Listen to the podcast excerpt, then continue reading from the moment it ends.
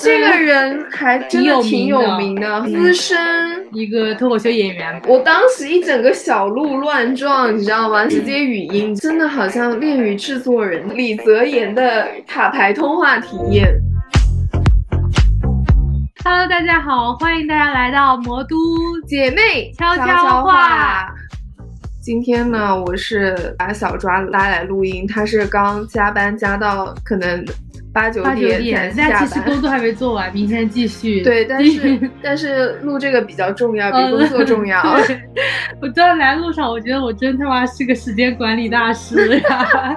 我记得你有一阵子是一周每天晚上都会去见一个男人，没那么夸张，但但三四四个可能有吧，但是我也不记得了。最高峰一周见了几个？难道你你你没有见过一周三四个？我我是见过很多，但是嗯不会那么集中的一周见嗯三四个这样。我是 我一般会一周见两个就是最多了。那你还蛮有规律的，我没有规律。有时候你知道啊，就是你的那个桃花，你都是集中在一段时间的。你没有的时候，你可能三个月都没有；你有的时候，可能就天天都打爆发不了。一九年用完那个 summer 之后的话，我大概也就好多年没有用了。嗯就一直到我大学毕业，我是工作了之后才开始用的。我也忘了是刷什么知乎还是刷什么的时候，就看到那个他给你推的那个《倾城之恋》，然后我就去用了。这个上面的小哥哥 都还是蛮正常的，我感觉那个上面的人是比较正常的，就和一些其他的那些约炮软件嗯嗯是比较正常的，而且他们都是想谈恋爱或者是想进入一段稳定的亲密关系的，而不是单纯的只追求肉体上的一些。那那为什么就是远去约炮软件？Tinder，Tinder 不是你推给我的吗？我一开始不用的，对不对？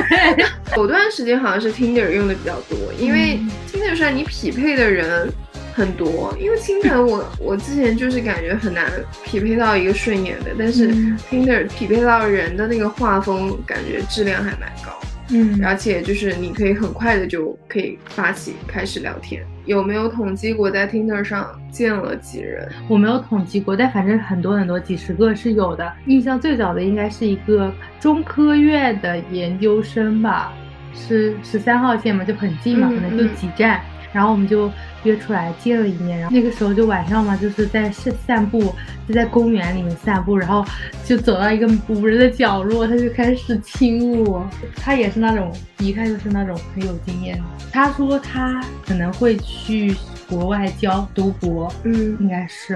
然后我听那个意思，大概也就明白，他只是想找个人。玩玩。对，他还说什么可以一起出来玩什么的。我我那个时候作为那个时候一个很保守的小女孩，后面就果断把他删掉了。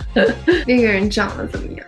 长得我觉得挺挺符合我审美的，而且他可能有一米八几，很高很高。一定是自身条件尚可的，他会出来约吗？再讲第二个，嗯就是那个脱口秀男，我想想那个，那你有印象吗？那其实还是一个比较有名的人年，纪很大哦，这个这个要重点讲，这要重点讲吗？因为他真的伤了我的心。因为这个人还真的挺有名的，资深，一个脱口秀演员，对，而且他是现在有线上就是在卖票对他也有自己的社交账号呀，就是那个公众平台的账号。对对对，挺知知名的吧。好，这这但个是但是但是那个当时我划到他的时候，我完全不知道，他也没有在他的一个 Tender 界面上写他是个脱口秀演员，然后我也完全不认识他。这这位演员他所在的那家脱口秀。真的是在魔都非常非常有名的一个，对，啊好，OK，继续。呃，但是我真的本来不太想讲，因为我觉得很让我伤心。这个我觉得就是老男人很有套路嘛，然后那就肯定就啊会就会那个就是那个叫三十几来着，他写的是三十岁，但实际上他三十三了。聊天嘛，聊天就聊得来，之后就加了微信。我刚好微信上朋友圈发了前几天去看了他家脱口秀的一个朋友圈，演员都是很有名的那种，嗯嗯就是就招牌演员。然后他就看见了，透露了他是一个脱口秀演员的一个这样一个事实。嗯嗯啊，包括他后面也有隐隐在秀，他其实是一个有很多粉丝的那种脱口秀演员了。但是我是一个，完全不了解。我当时还以为什么嘞，就不以为意。我当时是不以为意的。然后他带你去看了那个演出，还是说他 并没有？啊，你们他都没有带你去看演出？没有啊。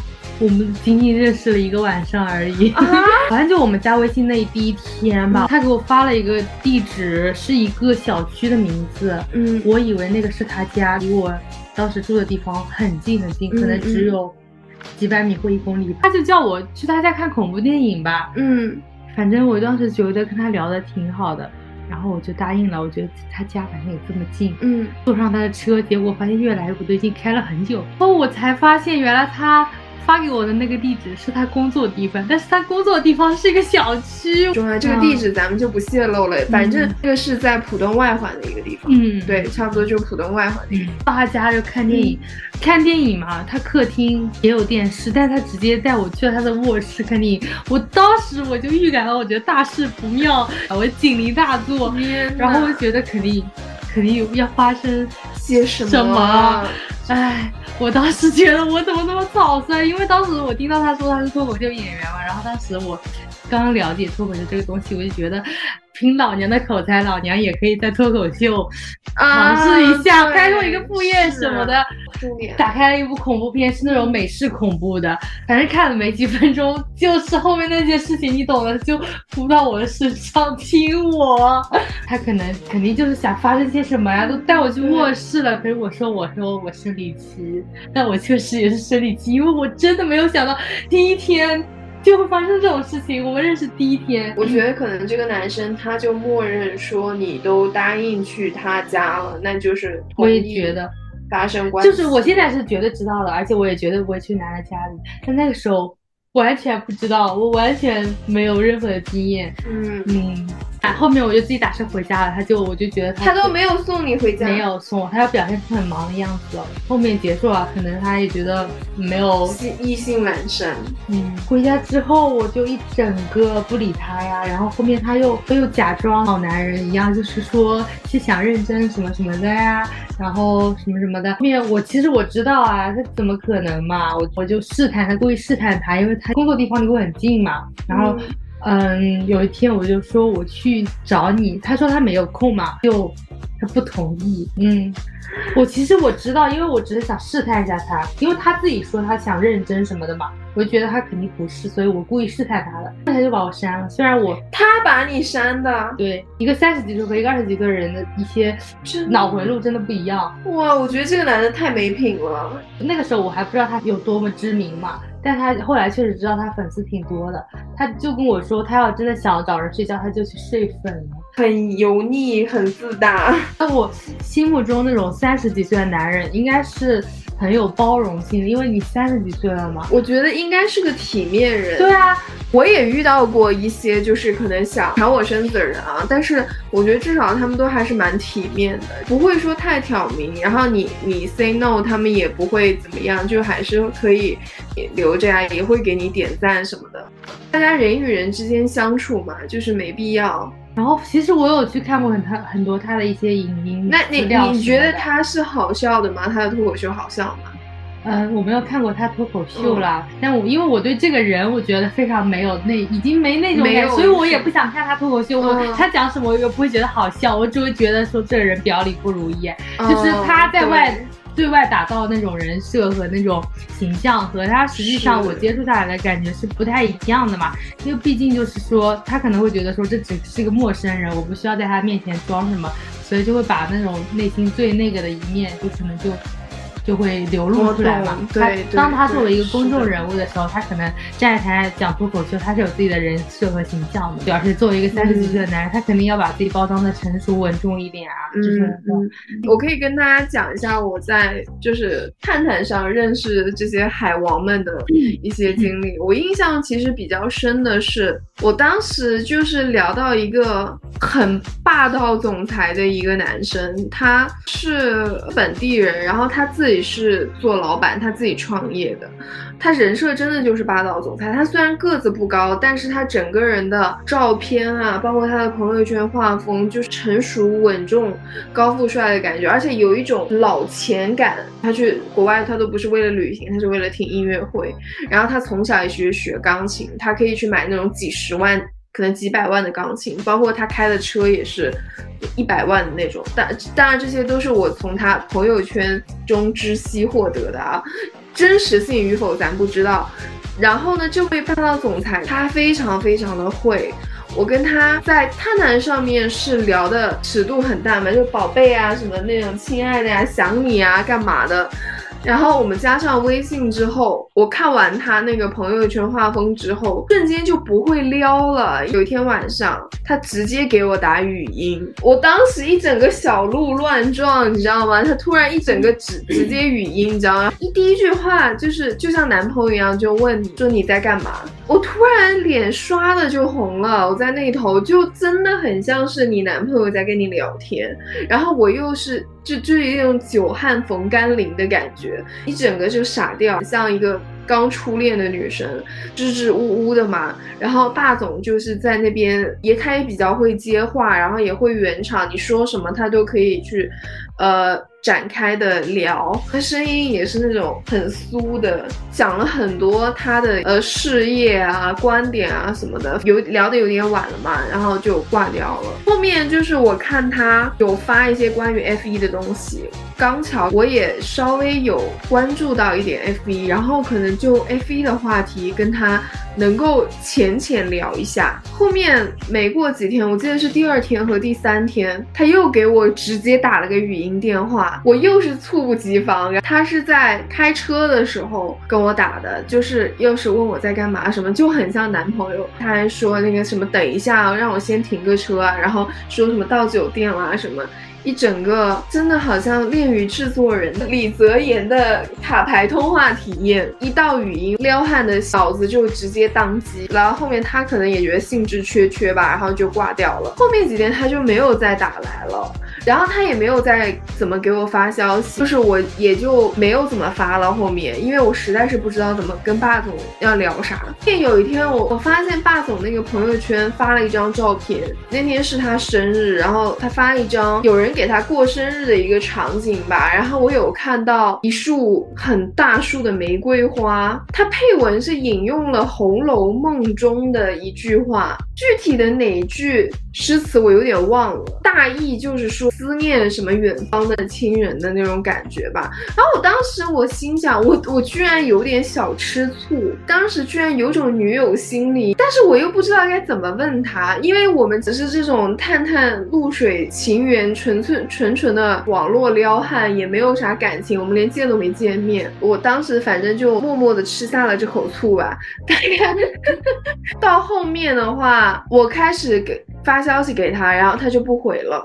很长一段时间之后，我发现他朋友圈更新了，嗯，我大概就知道了。我不过就是海王池塘里的一条鱼吧，可能在我不知道什么时候，他就已经把我放生了。我当时还蛮生气，我就把他删了。但是我现在其实有点后悔。